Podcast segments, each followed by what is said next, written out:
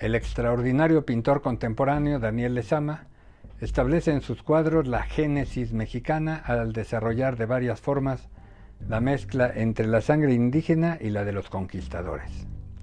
En lo general no se trata de la mixtura primigenia de presentar a los españoles barbados y a los indígenas con sus atuendos prehispánicos, como tan caro resultaba a los muralistas postrevolucionarios, donde parecía confundirse el deseo nacionalista con la revancha y el repudio a los europeos, que impusieron con la guerra un sistema económico religioso que servía para depredar los bienes nacionales y relegar a los conquistados, como si la combinación histórica pudiera evitarse. Bajo esa visión binaria no sorprende que en años recientes el presidente de México solicitara a la monarquía española actual una disculpa por la conquista sucedida hace más de medio milenio. En los lienzos de Lezama los personajes son mestizos francos, que despliegan la rutina bajo actos energéticos, esotéricos, concupiscentes y hasta políticos. Para evidenciar la mezcla irreversible, en las pinturas se presentan dentro de un paisaje que es símbolo de permanencia a los personajes que pueden ser hombres hechos árboles o con el color de las piedras, que interactúan con animales salvajes o que toman la forma de hongos y otras especies endémicas mexicanas. Los nuevos hombres nacidos de la conquista habitarán estas tierras por siempre. La naturalidad buscada por el pintor se presenta en desnudos infantiles, juveniles, femeninos y masculinos. No solo no hay que avergonzarse de nuestra historia, tampoco debemos renegar del cuerpo heterogéneo, de esos seres casi lampiños. Uno de sus cuadros logra mexicanizar la universalidad con un peculiar nacimiento referenciado a la llegada de Jesucristo, mediante una estética geométrica identificable, donde la parturienta de plácido rostro espera con calma la llegada de esa nueva raza que para Lezama no solo es motivo de una estética autónoma, sino que puede transmutar a escenarios pictóricos franceses del siglo XIX o regresar al naturalismo mexicano donde el paisaje es una obra en sí misma.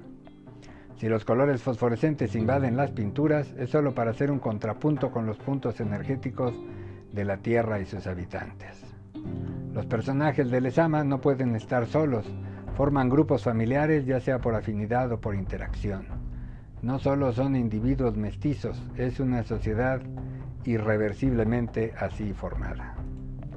Cuando se establece la obligatoriedad de las leyes, pareciera que todas han sido hechas pensando en que los mexicanos son homogéneos, en que los receptores de las leyes tienen las mismas condiciones sociales y culturales. Por ejemplo, la Ley Federal del Trabajo apenas distingue a los trabajadores por su actividad, pero no por su posibilidad de desarrollo individual en su entorno social. Como si las mujeres que trabajan en las maquiladoras de la frontera norte pudieran estar en idénticas condiciones laborales que las mujeres que trabajan en las principales ciudades del país, donde deben competir contra miles de iguales para obtener un empleo. Apenas se hace la diferenciación entre el trabajador que vive cerca de su fuente de ocupación que quien debe viajar por horas para llegar puntualmente al trabajo. La limitada oferta habitacional no solo incide en la dificultad de encontrar una residencia accesible, también obliga a obreros y empleados a invertir cada vez mayores cantidades de dinero y tiempo en los traslados diarios.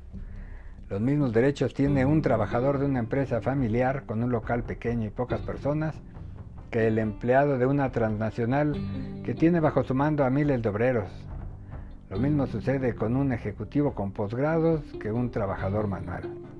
Estos ejemplos pueden replicarse en casi todas las leyes. La complejidad en diferenciar a los receptores del derecho es evidente, pero también lo es que la equiparación legal termina por ser injusta.